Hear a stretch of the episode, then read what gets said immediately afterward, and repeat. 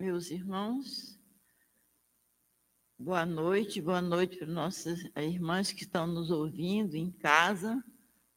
Nós estamos aqui no Grêmio Espírita Atual Barbosa Lima e hoje nós temos o prazer de receber o nosso irmão, o Alide, muito querido do nosso coração, já há muito tempo ele nos ajuda com as suas palestras muito boas, muito muito inteligente, muito útil para todos nós. Nós vamos às nossas reuniões e vamos ler aqui uma página para fazer a prece.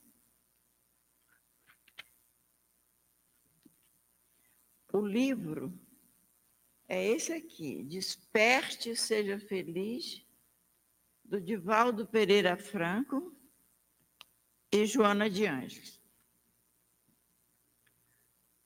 Capítulo 4. As incompreensões. Pessoas algumas logram vencer a jornada terrestre sem enfrentar os obstáculos necessários ao seu processo de iluminação interior. Dentre muitos, aqueles de natureza moral, faz-se os mais mortificadores, desafiando as resistências íntimas e conspirando contra a harmonia pessoal. Destaca-se entre esses, no relacionamento social, a incompreensão criadora de situações lamentáveis. As incompreensões têm raiz em comportamentos íntimos que se mascaram, renovando as formas de agressão e mantendo a mesma acidez. A inveja é estimuladora provocando situações insustentáveis. A competição malsã encoraja-o, buscando derrubar o aparente adversário. A malícia favorece o intercâmbio para sua ação mórbida, espalhando suspeitas e calúnias. A incompreensão está em germe na alma humana, ainda em processo de crescimento.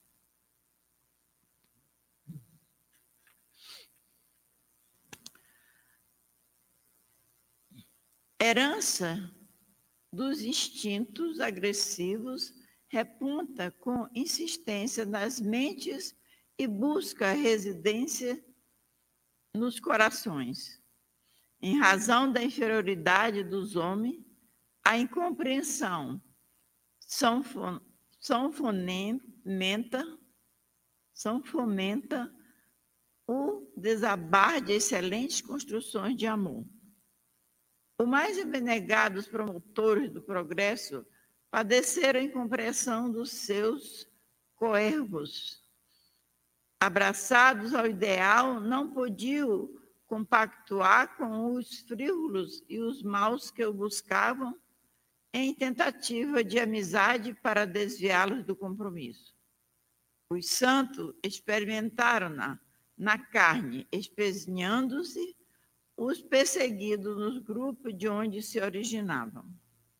Os missionários do bem se viram sacrificados e confundidos, porque não pararam cedendo nos seus ideais. Os invejosos crivaram-nos de espinhos e dores, gozando por vê-los quase sucumbir. Ninguém conseguirá caminhar em paz na multidão. As indiferenças ideológicas e morais, vibratórias e culturais não deixarão, por enquanto, a fraternidade ajude e o amor ampare. Perdoa os teus perseguidores. Eles já são infelizes em razão do que cultivam no íntimo e do que realmente são. Prossegue em confiança, sem te deteres para examinar as incompreensões do caminho. Os apedrejadores adotam a tarefa de somente agredir. Sê tu quem avança compreendendo. Todo mal que te, que te façam não te fará mal. Pelo contrário, te promoverá a estágio superior, se souberes enfrentar a situação. O teu exemplo de humildade ser-lhe-á um chamado à renovação à paz. Não te detenhas, nem te entristeça diante das incompreensões. Nunca agradarás aos exigentes, aos irresponsáveis, aos ignorantes. Agrada, então, a tua consciência do bem e prossegue com alegria íntima pelo roteiro que eleges e não olhes para trás. É, meu irmão, as incompreensões, e nós temos muito que mudar, procurando, não só nos livros, mas procurando também dentro de cada um de nós, nos conhecermos para melhor a gente procura, nós procurarmos a mudar aquilo que ainda está nos atrapalhando e nos fazendo sofrer na nossa caminhada. Nós vamos dar início à nossa reunião. O nosso irmão, como eu já falei, nosso querido Alide, que vai falar para agora.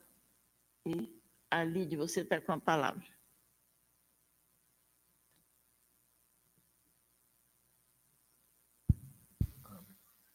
Boa noite a todos.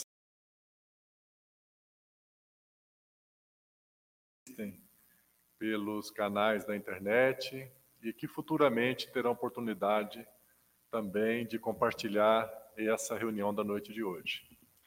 É muita alegria para nós sempre estarmos aqui no Atualpa, encontrarmos nossa irmã Lenira, dirigente da instituição, nossa irmã Ednir e muitos amigos e lembrando também do nosso amigo André, que fez o contato conosco para esse convite, a quem também deixamos a nossa gratidão. E o tema que nos foi proposto para o estudo na noite de hoje é a lei de igualdade. E para abordarmos esse tema, nós vamos recorrer ao primeiro e mais importante livro da doutrina espírita, o Livro dos Espíritos, este livro contém as respostas para todas as grandes questões da humanidade. Em 1019 perguntas e respostas, perguntas elaboradas por Allan Kardec e respondidas pelos espíritos superiores, todas as grandes questões da humanidade estão aqui respondidas. E esse livro é dividido em quatro partes. A terceira parte do Livro dos Espíritos tem o título das Leis Morais, ou as leis de Deus. E nesse capítulo estão apresentadas as dez leis de Deus. Então, os espíritos superiores nos ensinam que Deus instituiu dez leis para a humanidade. Quais são essas leis, né? A primeira é a lei da adoração, a segunda a lei do trabalho, depois a lei da adoração, a lei da conservação, a lei da destruição a lei da sociedade, né, que devemos viver em sociedade, a, a, sétima, a lei do progresso, e a oitava, é o tema do nosso estudo de hoje, a lei da igualdade. A nona, a lei da liberdade, e a décima, a lei de justiça, amor e caridade. E essas dez leis, elas regem as nossas vidas. Então, nós devemos conhecer as leis porque somente vivenciando as leis de Deus nós conseguiremos ser pessoas felizes aqui na Terra. E no próprio livro dos Espíritos, né, é, nos é esclarecido que aqueles que vivem em conformidade com essas leis de Deus praticam o bem, e quem desobedecem essas leis praticam o mal. Por isso que é importante estudarmos né, essas leis de Deus. E hoje vamos abordar essa oitava lei, que é a lei de igualdade. E estudando uma lei, nós estamos examinando as outras também, porque elas estão interligadas, como nós iremos é, verificar. Então, esta lei de igualdade está nessa terceira parte do Livro dos Espíritos, e são 22 questões. Ela começa na questão 803 e vai até a questão 824. E logo no início, nas duas primeiras questões, 803 e 804, os espíritos superiores nos apresentam um ensinamento muitíssimo importante. Eles nos dizem o seguinte: que Deus criou todos os seres humanos, todos os espíritos iguais. Isso quer dizer que quando fomos criados, ninguém teve privilégios. Deus não criou um mais forte, um outro mais fraco, um mais inteligente, um outro menos inteligente, um com mais virtudes, outro menos virtudes. Não.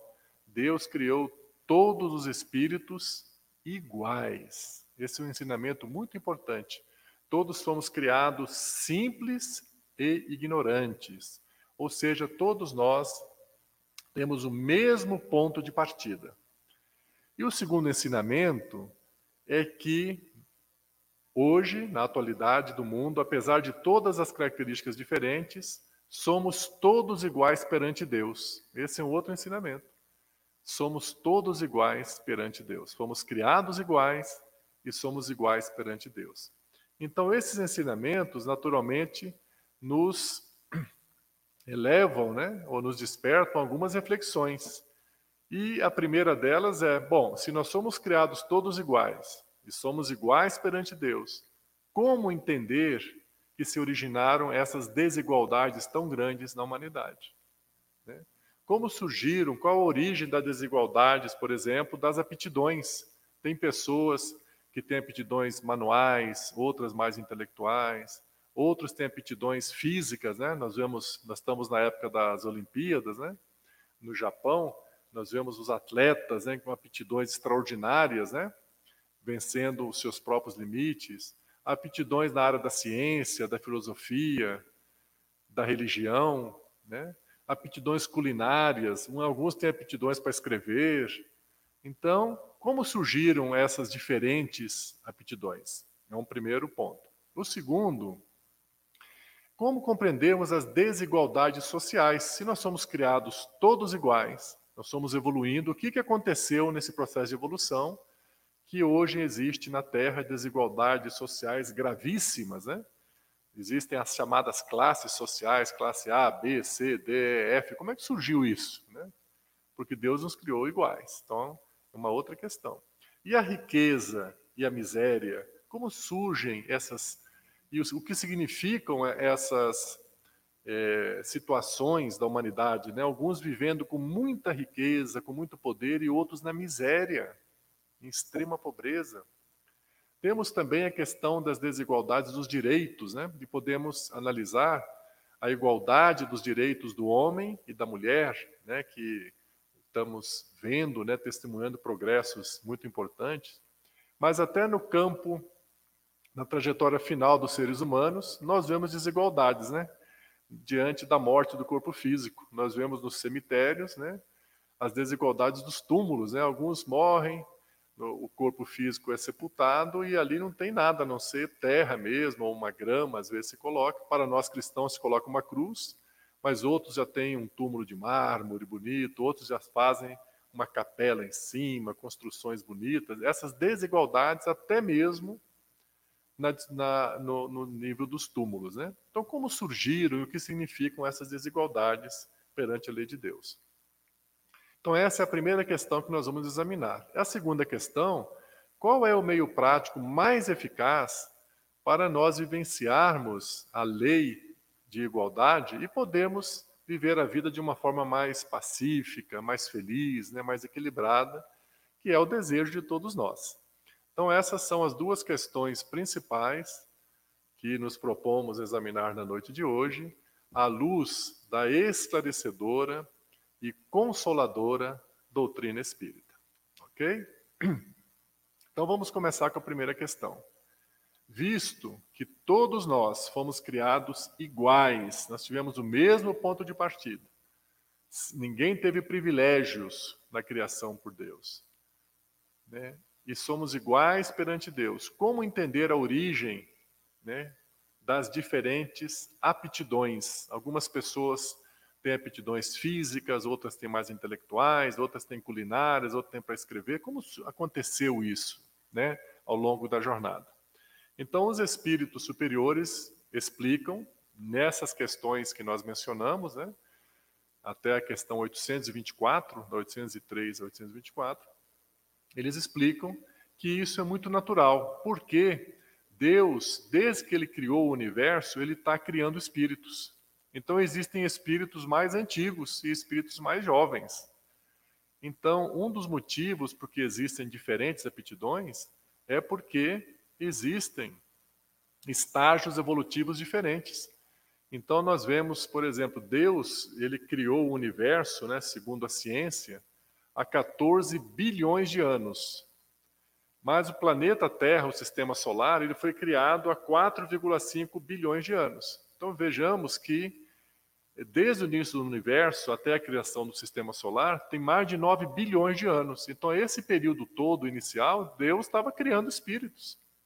E esses espíritos bem mais antigos né, evoluíram, passaram por toda a fieira da evolução espiritual, de forma que quando vai surgir a Terra, eles já são espíritos puros, espíritos muito evoluídos, né? Que a evolução ela se dá, como ocorreu na Terra, a, a, a, essência do ser espiritual começa ali no mundo vegetal, depois no reino animal, depois entra no estágio hominal, que é a humanidade, né?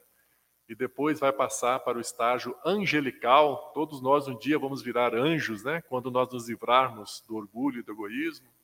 E depois, ainda acima do estágio dos anjos, o estado dos cristos, né? Os messias, aqueles seres que já são tão puros que eles trabalham diretamente com Deus na criação dos mundos. Então, essas aptidões que nós é, diferentes foi porque a partir que nós fomos sendo é, fomos criados, cada um vai encarnando, né? Numa encarnação, a pessoa desenvolve umas características mais físicas, outras mais intelectuais. Numa encarnação, ele nasce numa família mais voltada à arte, cultura, né? Como nosso amigo Felipe, né? ele desenvolve muito essa, essa lado da arte, né? É, numa outra encarnação, você nasce, por exemplo, numa estrutura militar, né, onde você vai desenvolver aptidões relacionadas à disciplina. Então, as diferenças de aptidões, elas têm origem nessa necessidade de todos os seres humanos desenvolverem suas é, qualidades, suas virtudes. Então, isso é muito natural que assim seja.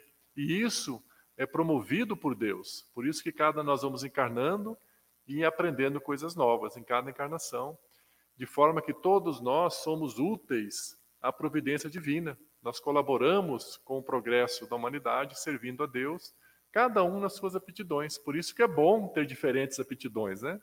Um é advogado, outro é médico, outro é carpinteiro, outro é serralheiro. Já pensou se todo mundo tivesse somente a mesma aptidão, não ia funcionar, né? Então, a diversidade de aptidões é muito benéfico para o progresso dos espíritos. E o principal motivo é o tempo de existência do espírito.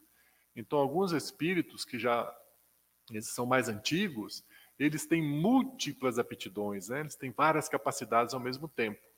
Foi uma conquista da sua própria evolução.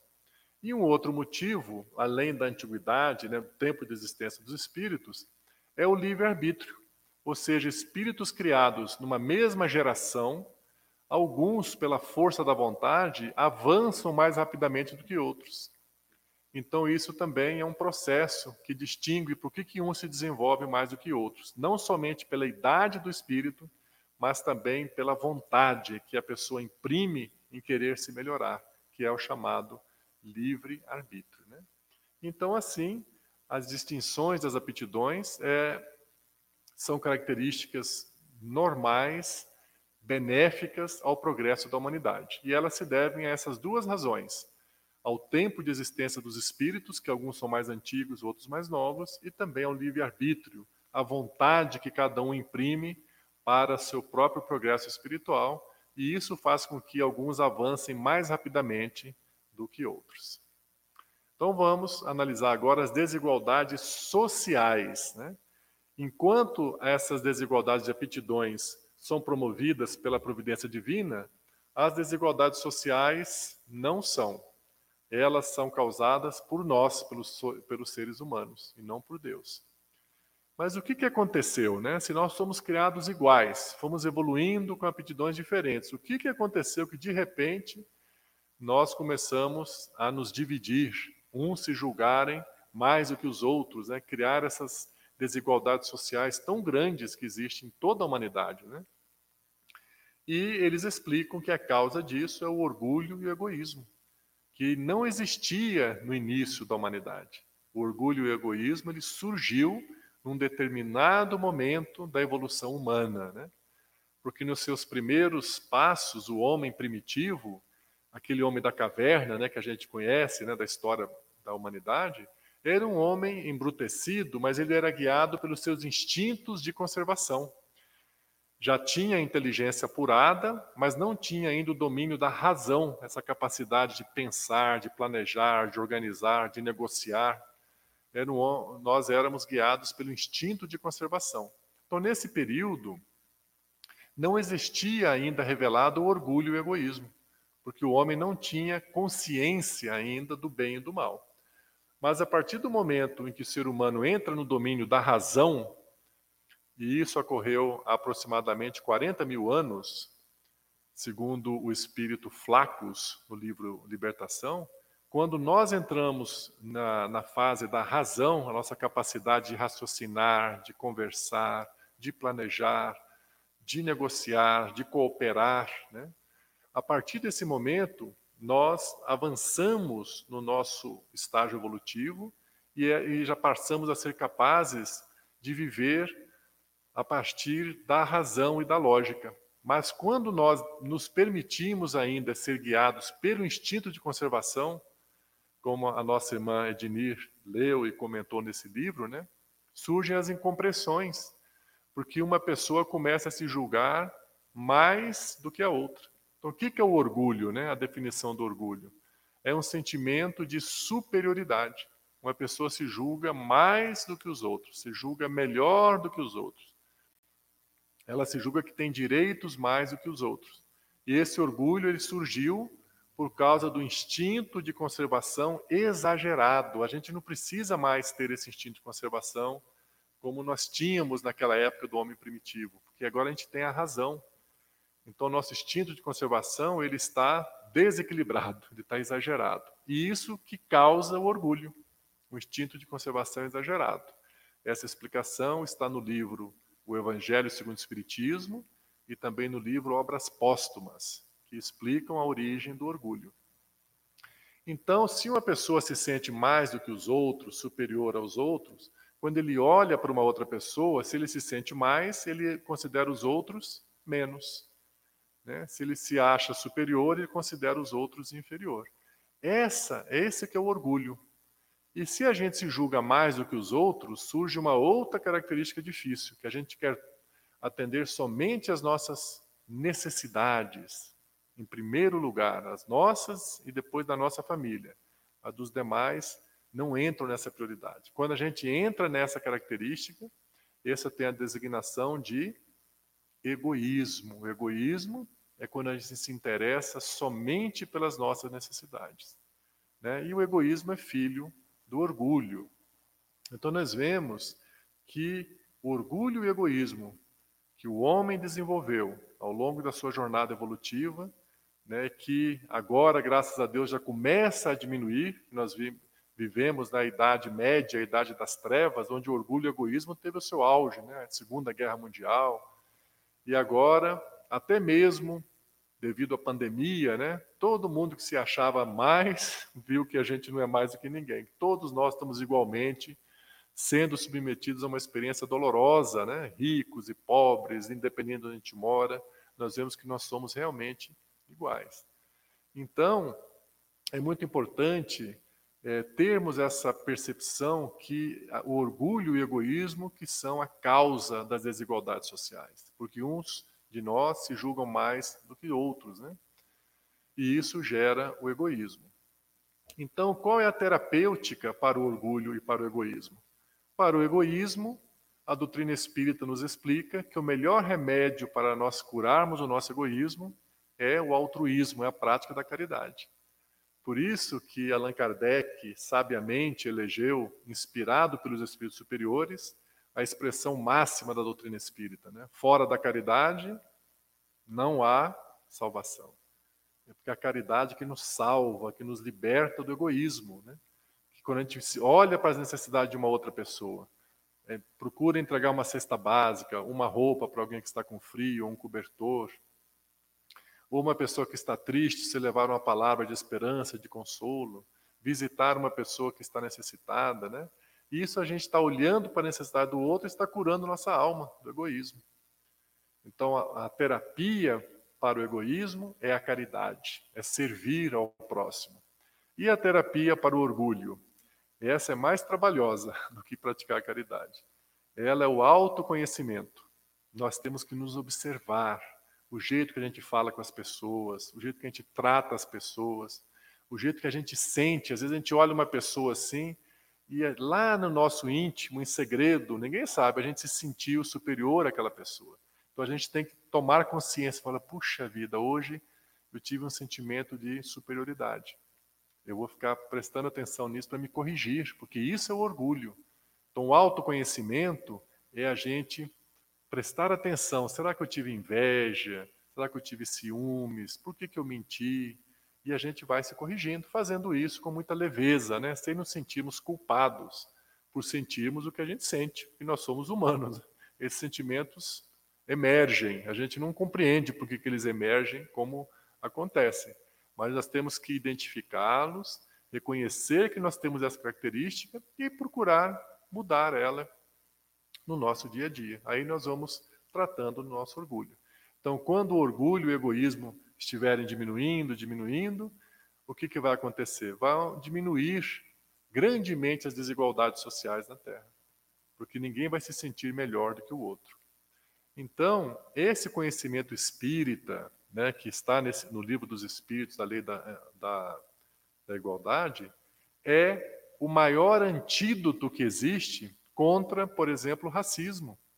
Né? Como é que uma pessoa pode ter a ilusão de sentir que ele é superior a um irmão de uma outra é, nacionalidade, irmãos descendentes da África, ou irmãos descendentes da Ásia, né?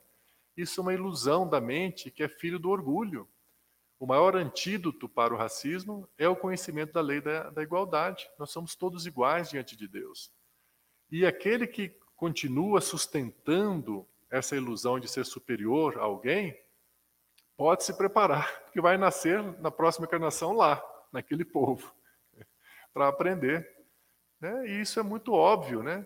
Se a gente não consegue aprender né, com os ensinamentos religiosos, os ensinamentos filosóficos, o único jeito de aprender é nascendo naquela, naquela condição que a gente discrimina. Por isso que é completamente incompatível né, qualquer tipo de discriminação racial, ou de povos, ou de culturas, diante da lei da igualdade. Ela nos iguala a todos. Né? Até mesmo de religião. Jamais devemos considerar, nós que somos espíritas, que a nossa religião é a, é a melhor de todas. Todas as religiões são igualmente boas. Né? Para nós, é a que mais nos atende, que mais nos satisfaz. Né? Atende às nossas necessidades de questionamentos. Né? Mas para os nossos irmãos que estão vivenciando o budismo, o protestantismo, o catolicismo, estão sendo plenamente atendidos nas suas religiões. Se eles não tivessem, eles estariam procurando outras, né?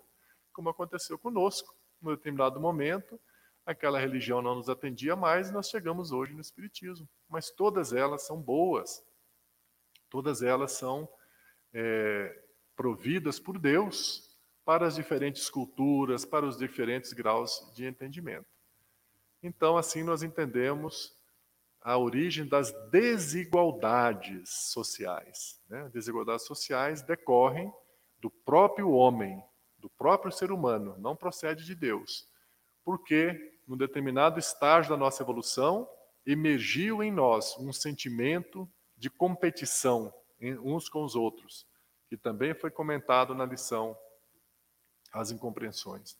Só que um sentimento de, de competição exagerado, né? uns querendo ser melhor do que os outros, de vencer a qualquer custo, e isso que fez surgir, então, o orgulho, que é um instinto de conservação exagerado.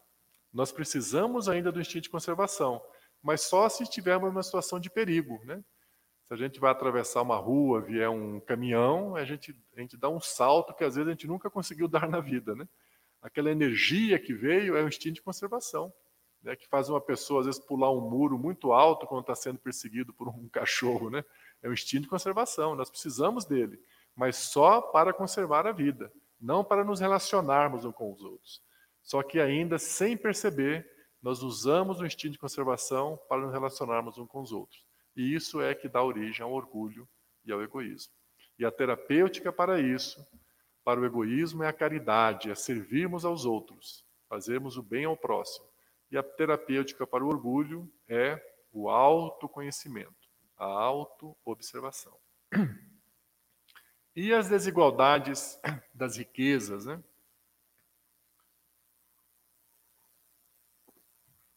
Algumas pessoas são muito ricas e poderosas e outros são miseráveis. Nós estamos analisando os dois extremos, né? E no meio existem as várias condições. Mas a esses dois extremos, é importante nós é, reconhecermos que ambos são igualmente difíceis. Ambos são provas dificílimas, tanto a riqueza quanto a miséria. E isso também está explicado aqui no Livro dos Espíritos. Por quê? Qual é a grande provação para aqueles que dentre nós na terra recebem a riqueza e o poder? É a aprovação da pessoa se sentir melhor do que os outros, cair nessa ilusão e se sentir com mais direitos do que os outros, e não utilizar aqueles recursos adicionais, aqueles talentos, para o bem do próximo. Então, se uma pessoa recebe essa aprovação da riqueza e ela não utiliza a sua riqueza para gerar o bem-estar ao próximo, de alguma forma, ele fracassou espiritualmente. E a pobreza, a miséria também é muito difícil, qual é o grande desafio? É a revolta. A pessoa se revoltar contra a vida, se revoltar contra Deus. Falar, puxa, por que, que eu não tenho nada, minha vida não dá certo? Então, quando a pessoa cai na, na estágio da revolta, da reclamação excessiva, então também ela não passou naquela prova daquela encarnação. Então, não tenhamos a ilusão. Muitas vezes, na riqueza, a gente fala: nossa, olha que beleza, aquele fulano, ele é bem sucedido, ele venceu na vida né, uma pessoa admirada, tem títulos, mas nós não sabemos como essa pessoa está espiritualmente. E muitas vezes nós vemos uma pessoa na miséria e alguém pensa: nossa, coitada dessa pessoa, deu tudo errado na vida dela, é um miserável, vive na rua até pedindo esmola. A gente não sabe espiritualmente como está aquelas pessoas. Né? Vamos lembrar da parábola que Jesus contou, a parábola do Lázaro e do rico que está no Evangelho de Lucas, no capítulo 16, né? Que havia um homem muito rico que se vestia de linho e púrpura, que vivia se banqueteando, né? E celebrando, né? Festejando com seus irmãos. E havia um homem pobre, miserável, que era o Lázaro, que vivia na rua, com o corpo cheio de feridas. E o Lázaro pedia para o homem rico que lhe desse pelo menos as migalhas, o que sobrasse da sua mesa. E o homem rico nunca quis dar nem o mínimo, nem as migalhas. E Jesus relata nessa parábola que quando o homem rico desencarnou, ele foi para uma região de tormentas no mundo espiritual. E o Lázaro, que era o miserável na terra, um fracassado diante da sociedade, chegou no mundo espiritual, foi para uma região de bem-aventurança. Então não existe uma correlação entre a riqueza e a miséria e o estado evolutivo. Então a pessoa pode ter na sociedade uma posição de ser uma pessoa rica mas ele pode estar fracassando espiritualmente, mas pode estar tendo pleno sucesso espiritualmente, se ele estiver com a consciência acordada, procurando utilizar os seus recursos em favor do bem-estar dos outros. E da mesma forma, uma pessoa no estado de miséria, ela pode estar sendo bem-sucedida se ela não se revoltou contra a vida, se ela não pragueja contra Deus, ou pode ser mal-sucedida se ela vive revoltada contra Deus. Então, os espíritos nos alertam que essa distribuição da riqueza e da pobreza, não devemos nos iludir com isso, que ambas são provações dificílimas. E que essas desigualdades tendem a diminuir à medida que nós vamos evoluindo, que vai diminuindo o orgulho e o egoísmo, vai diminuindo as desigualdades sociais e vão diminuindo também essas disparidades entre a riqueza e a pobreza. E uma pergunta interessante no livro que diz o seguinte: será que um dia vai ser possível haver a distribuição equânime da riqueza? E eles dizem que não, por causa das diferenças de aptidões das pessoas. Fala, mesmo se você pegar todo o dinheiro do mundo, distribuir igualzinho para todo mundo, para todas as pessoas, em pouco tempo já desequilibra de novo. Então, essa é, não é uma expectativa dos espíritos superiores que haja essa equanimidade. Né? Algumas diferenças são naturais, por causa do mérito das pessoas, do esforço das pessoas, da dedicação das pessoas. Então, assim que é, eles explicam a questão das desigualdades sociais e desigualdades da riqueza e da pobreza. Né? É, agora vamos analisar a questão da igualdade dos direitos do homem e da mulher. Né? Então, nós sabemos que houve um progresso enorme nesse campo, né? nos últimos 50 anos, talvez, né? Há mais de um século, as desigualdades eram muito grandes. As mulheres praticamente não tinham direito a nada, né? não tinham direito a votar, não tinham direito a estudar, a trabalhar, é, a ter profissões né, como destaques, né?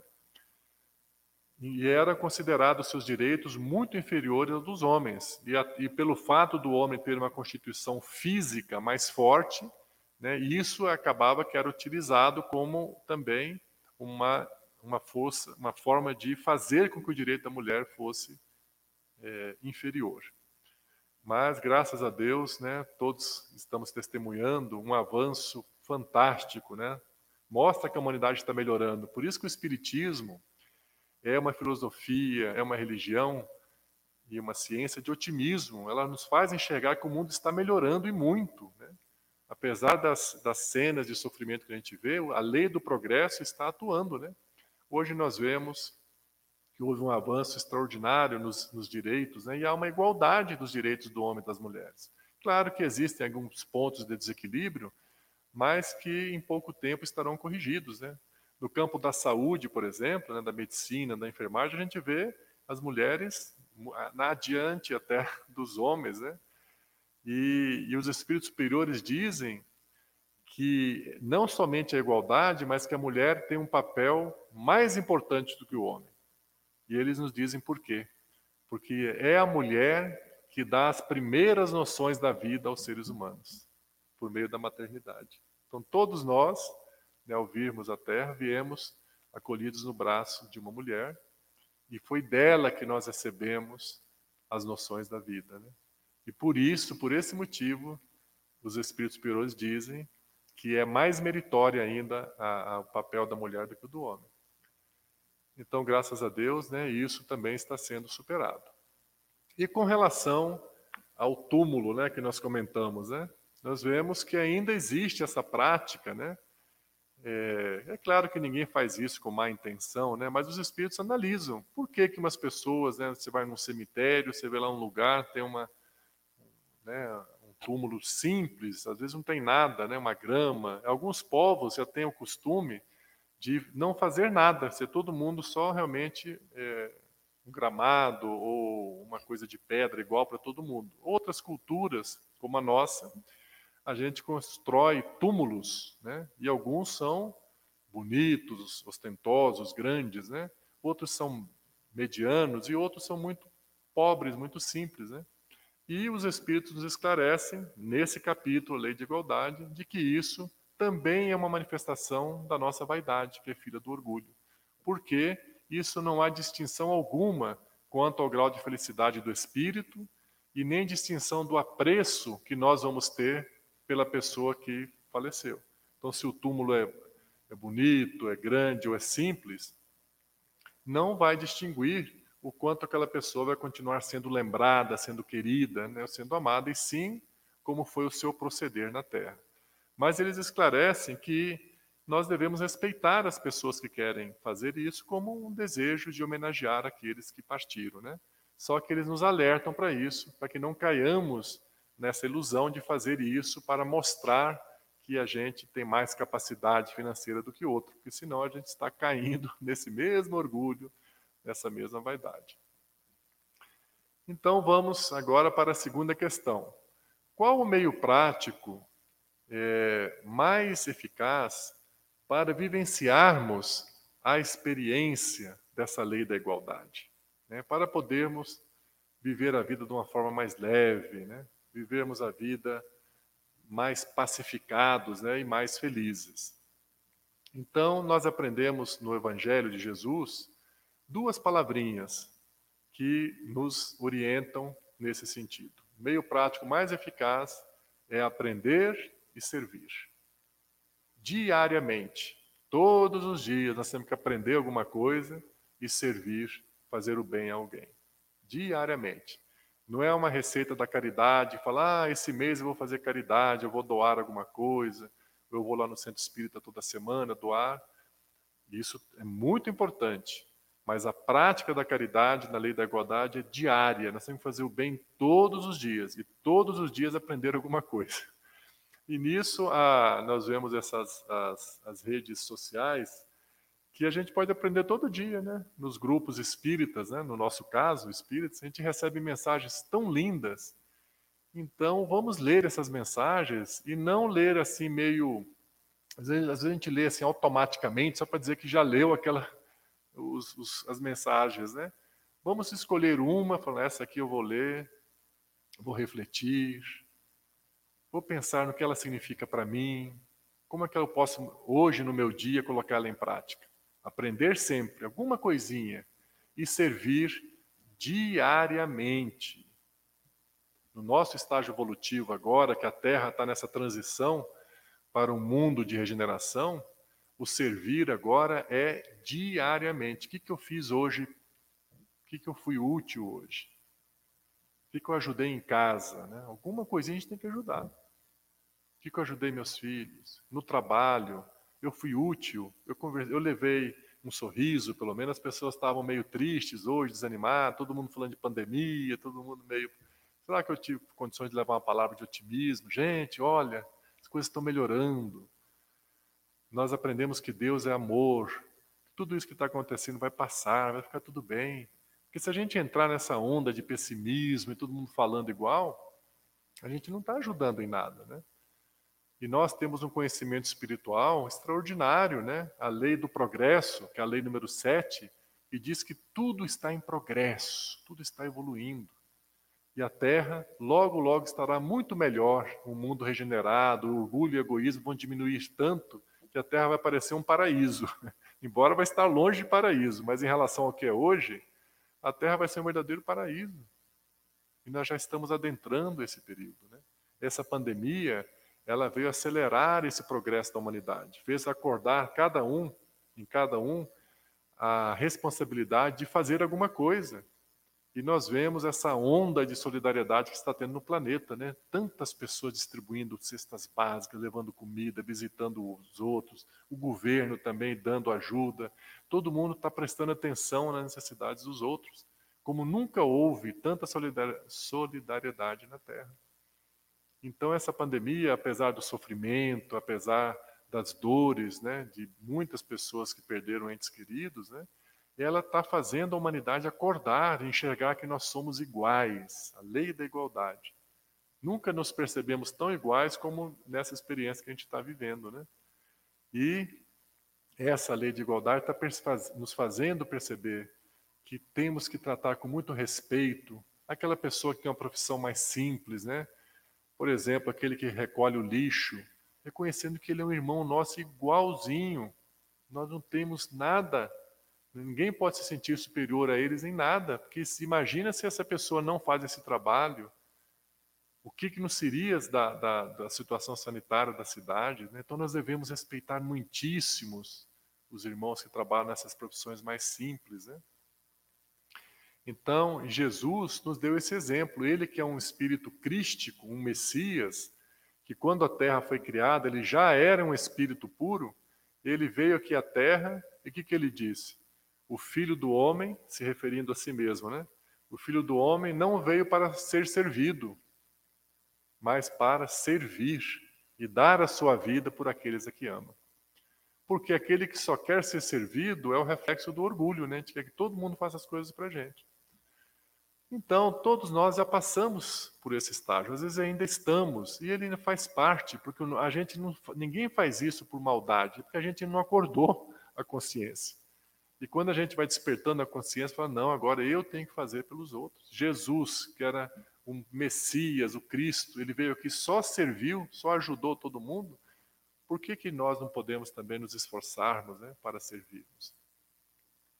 Então, por isso que, como dissemos, Allan Kardec destacou, né, fora da caridade não há salvação. E vamos recordar é, dois exemplos práticos né, de um irmão que é muito querido para todos nós espíritas e também para os não espíritas. É, é, eu diria que é, um do, o, é o espírita mais querido fora do espiritismo, que é o Chico Xavier, né? Ele foi uma impressionante, né? Lá em Uberaba, a Igreja Católica faz homenagem para ele, a Igreja Evangélica. Ele rompeu essas fronteiras, né? Das religiões, mostrando a lei da igualdade.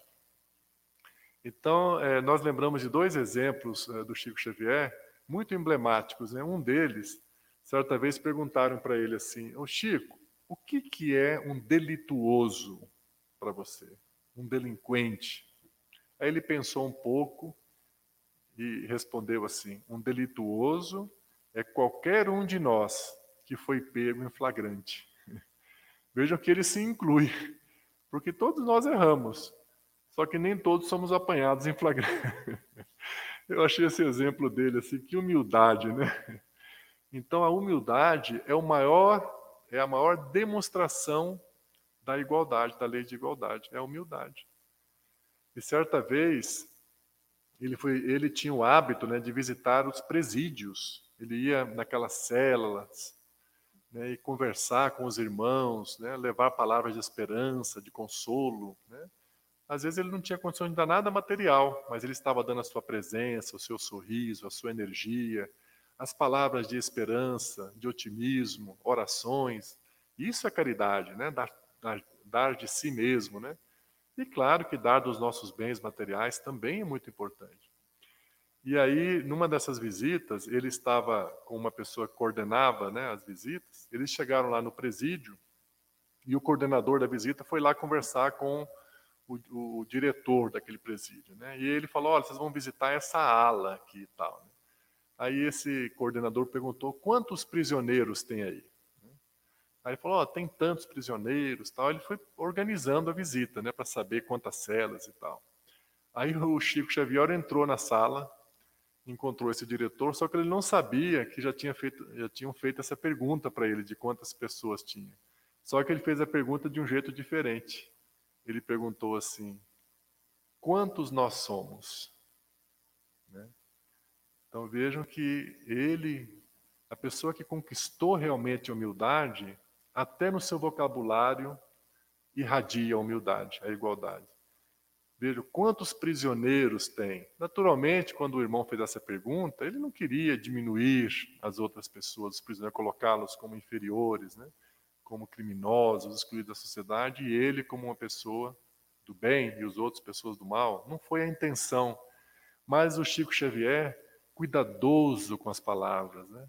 Quantos nós somos? Ele e os prisioneiros. Ele não via distinção, é a lei da igualdade. Porque aqueles que hoje estão passando por uma experiência dessa é uma situação circunstancial. Todos nós já fomos delituosos, já fomos, estivemos presos. Né? A grande maioria de nós, não nesta encarnação, mas em encarnações passadas. Né? Lembremos né, das, da jornada evolutiva, né? A evolução não dá saltos, né? Então nós já tivemos nessa condição em encarnações passadas. Então hoje, graças a Deus, aquele que vai visitar uma pessoa que está presa, né, com essa consciência da lei da igualdade, né, olhar para aquele irmão de igual para igual, né? Como Chico, quanto que nós somos aqui, eu e meus irmãos aqui, ele conseguia transmitir isso com essa humildade que ele tinha, né? Então, é possível vivermos a lei da igualdade, olhar para qualquer pessoa com um olhar de igualdade, né? um pedinte na rua, a gente ter esse cuidado de não olhar assim com um olhar de superioridade, né? se colocar, perguntar o nome da pessoa, tratar com respeito. Né?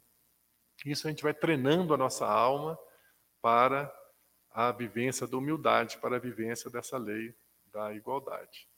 Então é essa a nossa reflexão da noite de hoje né, sobre essa lei de Deus, dentre as dez leis instituídas por Deus, essa é a lei número oito, né, que está na terceira parte do livro dos Espíritos, a lei da igualdade. E como nós vimos, está interligada né, com essa lei da sociedade, com a lei do progresso, e que é tão importante para as nossas vidas. Né? Reconhecermos que é natural que temos diferenças de aptidões, porque nós vamos evoluindo e cada um vai desenvolvendo suas aptidões, e que isso é decorrente das reencarnações e também do tempo de existência do espírito. Né? No entanto, as, as diferenças, as desigualdades sociais, essas são decorrentes do nosso orgulho e do nosso egoísmo, que graças a Deus está numa fase de declínio, nós estamos numa fase muito boa da humanidade. Apesar de ter muitas manifestações ainda de guerras, de né, discriminações, mas nós estamos num estágio de melhoramento. Visivelmente a humanidade está se melhorando a caminho do respeito e da ajuda mútua, né? Com muitos desafios ainda, mas a Terra está progredindo a caminho da regeneração. E que possamos refletir, todos nós, né, reconhecendo que o estudo da lei da igualdade né, poderia ser realizado com todas as pessoas, independente de religião, porque é o maior antídoto que existe contra o racismo, contra a discriminação, é a lei da igualdade. Porque a gente sabe que somos criados iguais, somos iguais perante Deus. E se alguém sustenta a ilusão que ele é melhor do que um outro povo, do que uma outra etnia, ou de que uma outra condição social, se a gente não se esforçar para aprender nesta encarnação com os conhecimentos espíritas, nós seremos constrangidos a aprender nascendo naquela condição que a gente discrimina. E aí nós vamos conhecer por uma experiência dolorosa e nos corrigirmos. Então nós agradecemos a todos aqui presentes e os que estão assistindo pela internet pela atenção, pelo carinho, pelas boas energias que irradiaram e que tanto nos ajudaram no estudo da noite de hoje, desejando muita paz a todos. Graças a Deus.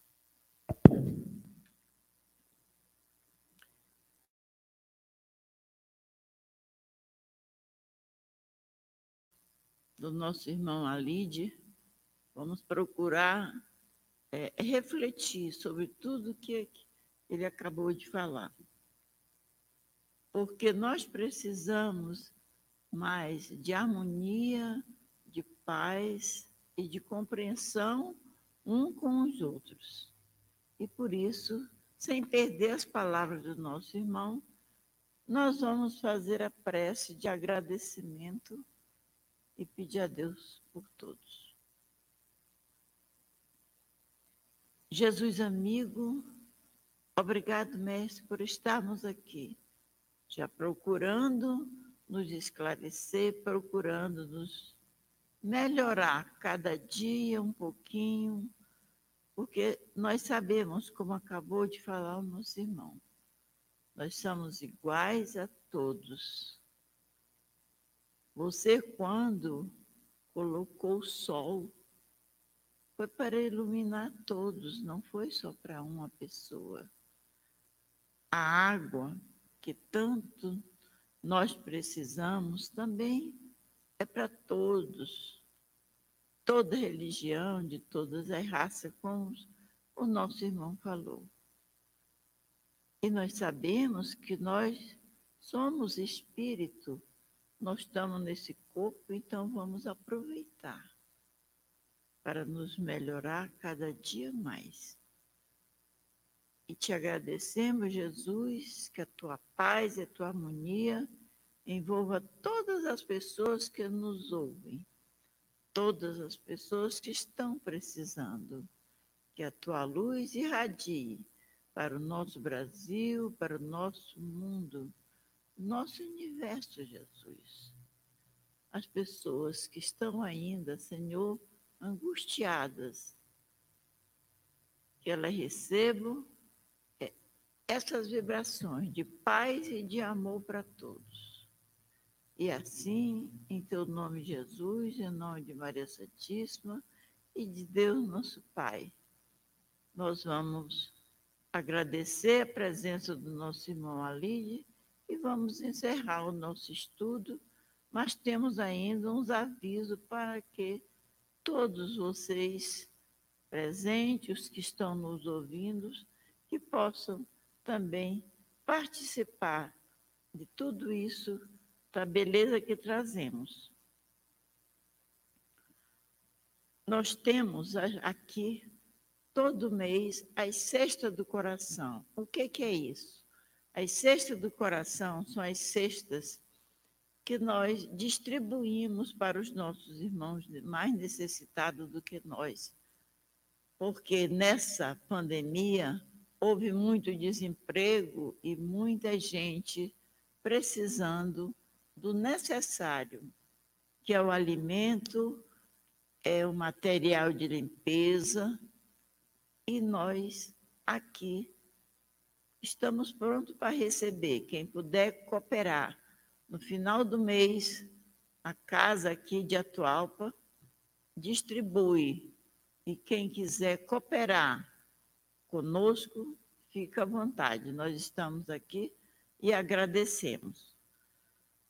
Nós temos também o nosso jornal Brasília Espírita. Agora está o nosso o mês de julho e agosto. Quem quiser, está no, no site, vocês podem é, ler, tem muitos artigos ótimos e interessantes e muito instrutivos para todos nós. Nós aqui na Casa de Atualpa temos as reuniões de segunda, das 20 às 21 horas. Na quinta também, de 20 e 21 horas, presencial. E temos domingo, que é, é em live, às nove horas da manhã. Quem quiser também, todas as palestras são gravadas. Quem quiser pode procurar no YouTube, no Facebook, estão lá as nossas palestras.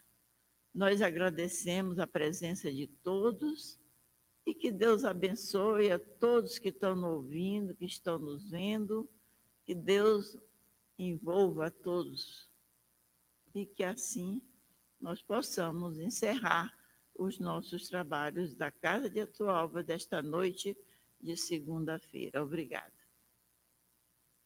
Obrigada. Uhum.